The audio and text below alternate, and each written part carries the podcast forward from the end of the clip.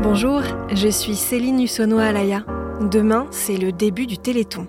Un marathon télé et des milliers d'événements, défis et records organisés dans toute la France. Depuis presque quarante ans, cette grande fête de la solidarité récolte des millions d'euros dans un seul but, aider les patients et faire avancer la recherche contre les maladies génétiques.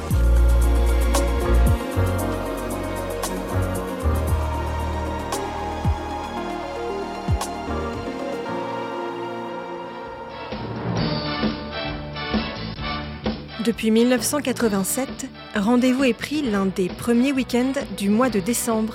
Le Téléthon s'installe sur les chaînes du service public pour une trentaine d'heures d'antenne. L'objectif de ce marathon audiovisuel est simple, porter la cause sur le devant de la scène et surtout collecter des dons pour aider les patients, mais aussi financer la recherche sur les maladies génétiques neuromusculaires, dont les myopathies et les maladies rares. C'est l'Association française contre les myopathies, ou A F M Téléthon, qui l'organise depuis près de quarante ans. Parfois dans des lieux spectaculaires, comme en deux mille cinq. Cette année-là, le coup d'envoi est donné par Sophie Davant depuis le Grand Palais à Paris. Bonsoir, merci d'être avec nous ici en direct du Grand Palais. Merci. Dans ce lieu absolument magnifique pour ce dix-neuvième Téléthon, vous le savez, nous avons trente heures chrono pour lutter contre les maladies, trente heures chrono pour que la recherche avance et pour faire vivre l'espoir de milliers de malades et de leurs familles. Reportages, témoignages de familles, de patients, de chercheurs, de médecins, mais aussi d'enfants malades, comme Nicolas, atteint de la myopathie de Duchenne, qui témoigne avec son père en deux mille neuf. Pas encore été diagnostiqué. Nicolas n'a pas neuf ans quand le diagnostic tombe. Il est atteint de la myopathie de Duchenne, une maladie qui va peu à peu toucher tous ses muscles. Quand j'ai appris ma maladie euh, vers huit ans et demi, ça m'a pas fait grand-chose. Je me disais pas dans cinq ans, euh, je sais pas, dans cinq ans je pourrais plus marcher. Avant j'arrivais à faire un petit geste pour avoir mon téléphone mieux, et ben j'arrive pas et enfin voilà, des petits détails qui font que c'est pas très grave en soi, mais ça fait quand même des trucs que tu peux plus faire et ça te montre que tu perds des choses et enfin, c'est dur. Mais le Téléthon, c'est aussi des séquences en direct dans les villes et villages mobilisés. Des milliers d'événements organisés par les bénévoles de l'association dans toute la France. Spectacles, performances sportives, records, défis. Comme en deux mille vingt, à Châtellerault, dans la Vienne, où un jeune homme a battu le record du monde de vol debout sur une montgolfière à plus de mille mètres du sol. Une performance évoquée dans le douze treize de France trois. trois mille six cent trente-sept mètres au-dessus du sol, et Rémi Ouvrard est l'homme le plus serein du monde. Un des plus fiers aussi, après cet exploit, monté si haut dans le ciel au sommet du Montgolfière. On va basculer quasiment sur du dix nœuds à quatre cents mètres. Très peu de vent, pas de nuages à perforer. Ce matin, le temps est parfait pour voler.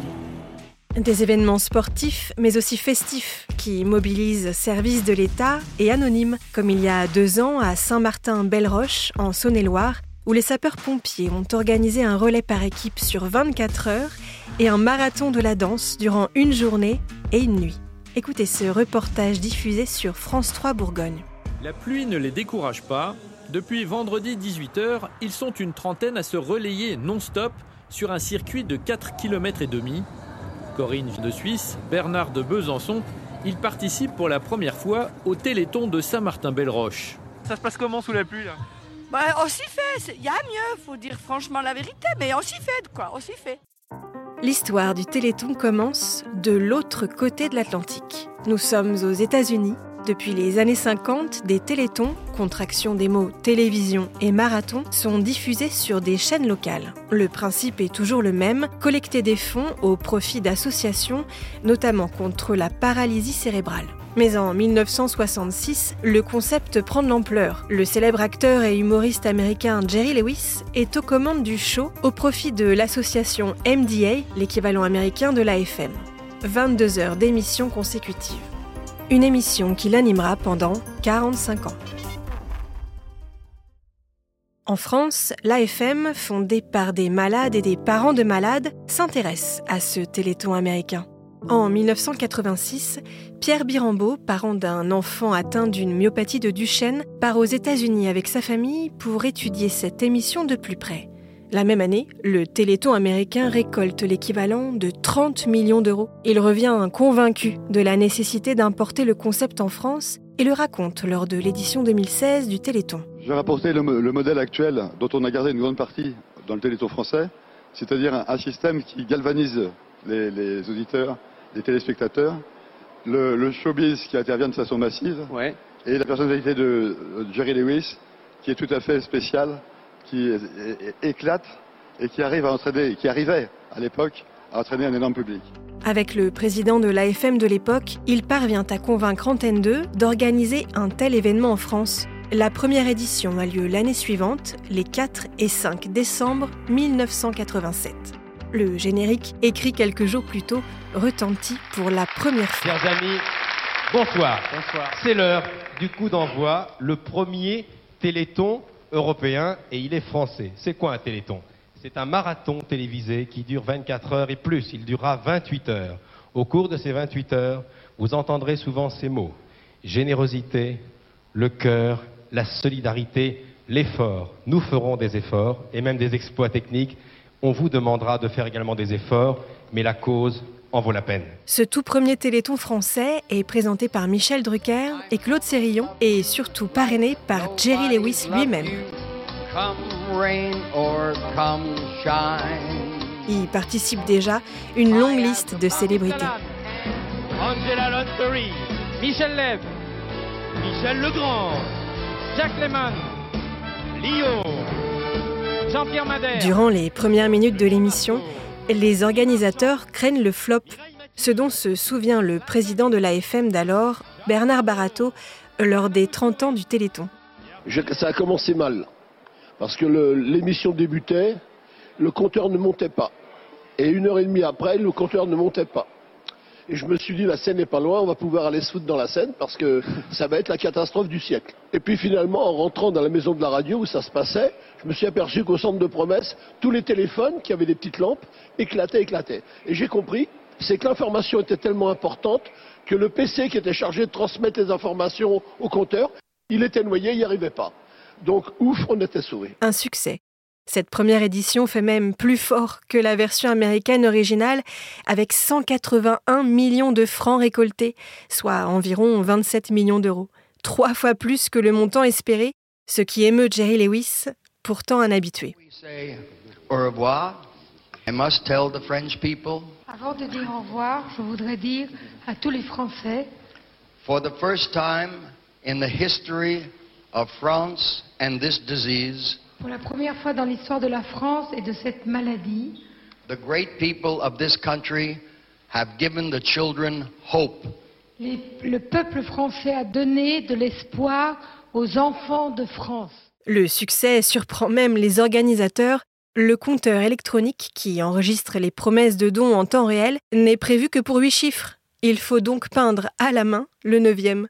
Le président de l'A F M de l'époque, Bernard Barataud, évoque son émotion. Je ne suis rien, je ne suis que le père d'un enfant et que je, suis, je fais partie d'une équipe de parents qui ont tous des enfants myopathes et qui, ont, qui sont eux-mêmes atteints par la maladie. Et nous avons simplement cherché à défendre des enfants de notre pays. Et ce soir, quand on a vu cet énorme mouvement de notre population, de nos concitoyens, vraiment, je suis extrêmement ému. Téléthon, c'est un, un, un formidable coupole dans lequel vous avez tous déposé votre bol. Vraiment, c'est, c'est quelque chose de tout à fait inattendu. Depuis un peu plus d'une dizaine d'années, l'opération est relayée sur l'ensemble des chaînes de France Télévisions. Hormis lors des éditions de mille neuf cent quatre-vingt-onze et deux mille dix, les sommes récoltées ont souvent légèrement dépassé les promesses de dons. Depuis trente-six ans et sa toute première édition, c'est toujours le même numéro de téléphone pour faire un don, le trente-six trente-sept.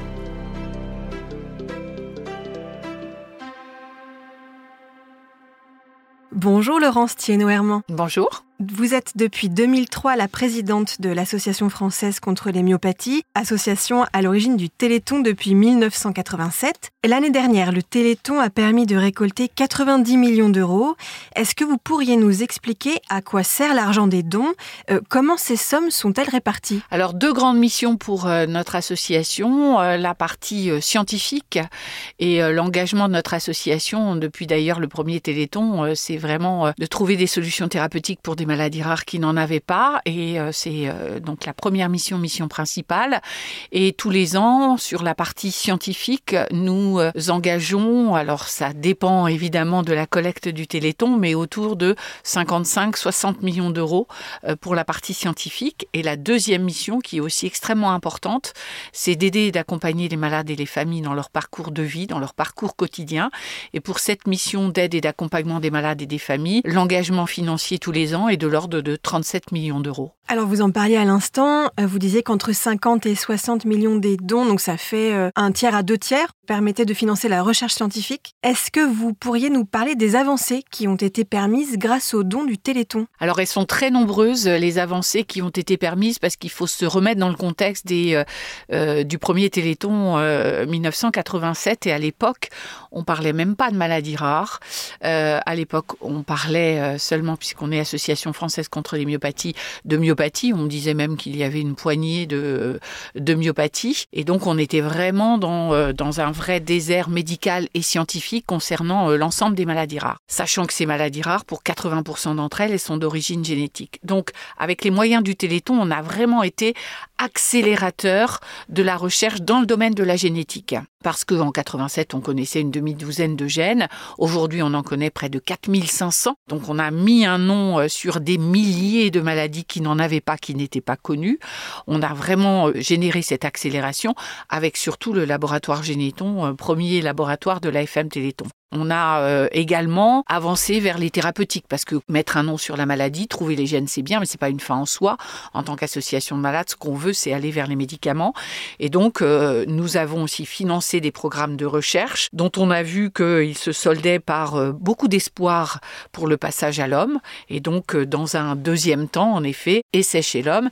Et puis aujourd'hui, on a les premiers médicaments qui sauvent des vies, qui sont issus des laboratoires, nés grâce au Téléthon et issus des équipes de recherche financées par les fonds du Téléthon. Donc on a vraiment, en l'espace de trente-six ans, on a fait vraiment des pas de géant. On est passé du désert médical et scientifique aujourd'hui à des premiers médicaments qui sont issus des recherches menées grâce aux donateurs du Téléthon. Alors justement, lors du Téléthon l'année dernière, l'histoire de Jules, ce petit garçon de six ans atteint d'une myopathie myotubulaire qui ne pouvait ni bouger, ni respirer sans machine ou manger de façon autonome, a été mise en avant. Il a été le premier Le premier enfant atteint de cette maladie a bénéficié du traitement de thérapie génique mis au point par Généthon, le laboratoire créé par l'A F M dont vous parliez. Désormais, il marche, il respire seul, il mange seul, c'est un vrai miracle. Est-ce que, avec la thérapie génique, on pourrait espérer soigner toutes les maladies génétiques, notamment les plus graves ? Alors, en tout cas, un certain nombre, parce que c'est vrai que la thérapie génique, alors c'est une vraie révolution qui est, qui est en marche. Hein, c'est, euh, c'est quelque chose de, de, de tout à fait nouveau depuis ces vingt dernières années. Aujourd'hui, euh, la thérapie génique, alors en effet, comme vous l'évoquez au travers de l'histoire du, du petit Jules, mais on, on le voit aussi dans les euh, familles ambassadrices de ce Téléthon euh, qui va débuter. On a par exemple le petit Ibrahima qui est atteint d'une autre maladie rare. Ibrahima, il est atteint d'amyotrophie spinale euh, de type un, qui est une maladie gravissime qui tue les bébés avant l'âge de, de deux ans en général. Aujourd'hui, il y a un médicament de thérapie génique, là encore issu de recherches qui ont été menées au sein du laboratoire Généthon. Et donc, l'effet est assez exceptionnel, et lorsque le traitement est administré le plus tôt possible, c'est d'une efficacité, euh, c'est vraiment effet waouh.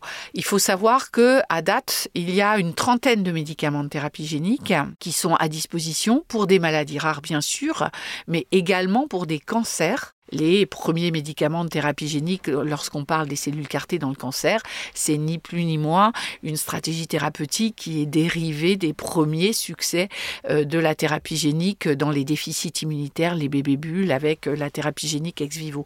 Donc on est vraiment sur tout un pan de la médecine nouvelle qui, euh, qui a été développée grâce à cet esprit aussi avant-gardiste, pionnier de notre association, et tous les chercheurs, puisque tous les ans, avec les fonds du Téléthon, finance environ mille chercheurs qui se sont engagés sur euh, ce chemin du médicament, de thérapie très très innovante qui bénéficie à des maladies rares, mais aussi aujourd'hui à des maladies fréquentes. Vous en parliez tout à l'heure de la première édition, c'était le quatre décembre dix-neuf cent quatre-vingt-sept, diffusé à l'époque sur Antenne deux. Comment les audiences ont évolué en trente-sept ans d'émission ? Le Téléthon est une émission euh, sur du très long terme, on va dire, trente heures d'émission euh, en direct. Euh, je pense qu'il y a plus de dix millions de Français qui regardent au moins cinq ou dix minutes du Téléthon. Euh, ça veut dire aussi des millions de Français euh, qui, euh, qui sont sensibilisés et qui sont engagés euh, aux côtés du Téléthon. En venant tout à l'heure, je, je, je regardais toutes les banderoles A F M Téléthon, euh, toutes les villes et tous les villages qui, euh, qui participent. C'est impressionnant parce qu'il y a ce qui se passe dans les médias et puis il y a aussi tout ce qui se passe sur le terrain parce qu'au moment du Téléthon, ce sont quinze mille communes qui participent au Téléthon, donc quinze mille sur trente-six mille. Et peut-être qu'en cette période particulièrement compliquée, avec parfois une multitude de, de nouvelles qui ne sont pas toutes positives, je pense que les gens euh, ont envie de se retrouver, ont envie de ce euh, lien social sur le terrain, puisque euh, je vous ai dit quinze mille communes, mais il y a aussi cinquante mille associations un peu partout en France. Il y a deux cent dix mille bénévoles. Et moi qui ai fait des, des conférences, j'ai donné des conférences depuis le mois de septembre, un peu partout dans les différentes régions de France, j'y ai vu son, cette envie de se retrouver, de faire la fête. Tout cela pour, évidemment, financer une recherche, financer l'aide et l'accompagnement des malades et des familles, mais dans un esprit intergénérationnel, de solidarité commune. Et ça, ça fait aussi beaucoup de bien. Vous en parliez tout à l'heure de la fidélité des téléspectateurs. Est-ce que la générosité des Français est toujours au rendez-vous ?